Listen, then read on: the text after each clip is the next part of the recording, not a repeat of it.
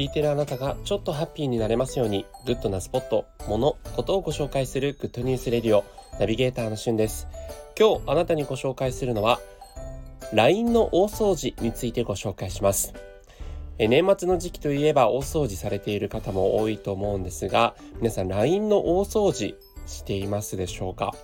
実はですね、 ライン みんなの使い方ガイドということで ライン が公式にコラムを書いているんですけれども、そちらの中に大掃除は家だけじゃない、年末こそやりたい ライン の大掃除というコラムがじゅうにがつにじゅうごにちにアップされました。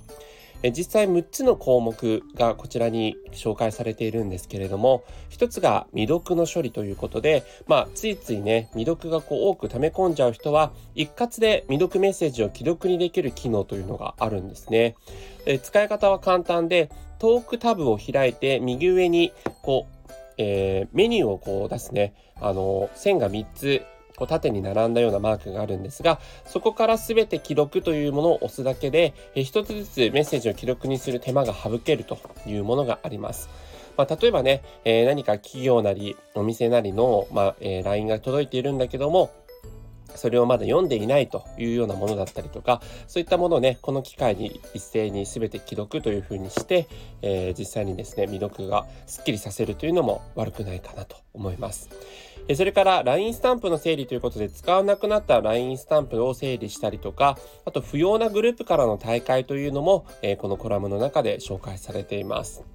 それから僕この機能知らなかったんですが、 ライン の中にもですね、キャッシュというものが、えー、削除できる機能がありまして、まあ、最近 ライン の動作がもたついちゃったりとか、読み込みが遅くて重く感じるという時には ライン アプリ内に一時的に保存されたデータを蓄積されてるんですが、それをキャッシュというんですけども、それをね、削除するというやり方もこちらで紹介されてます。まあ、あとアカウント情報の見直しということでね、えー、実際にこうメールアドレスとか登録されている方で、それを変更されたりとかしている方、もしくはこうパスワードとかを変更したいという方も、この機会にアカウント情報の見直しもいいかもしれません。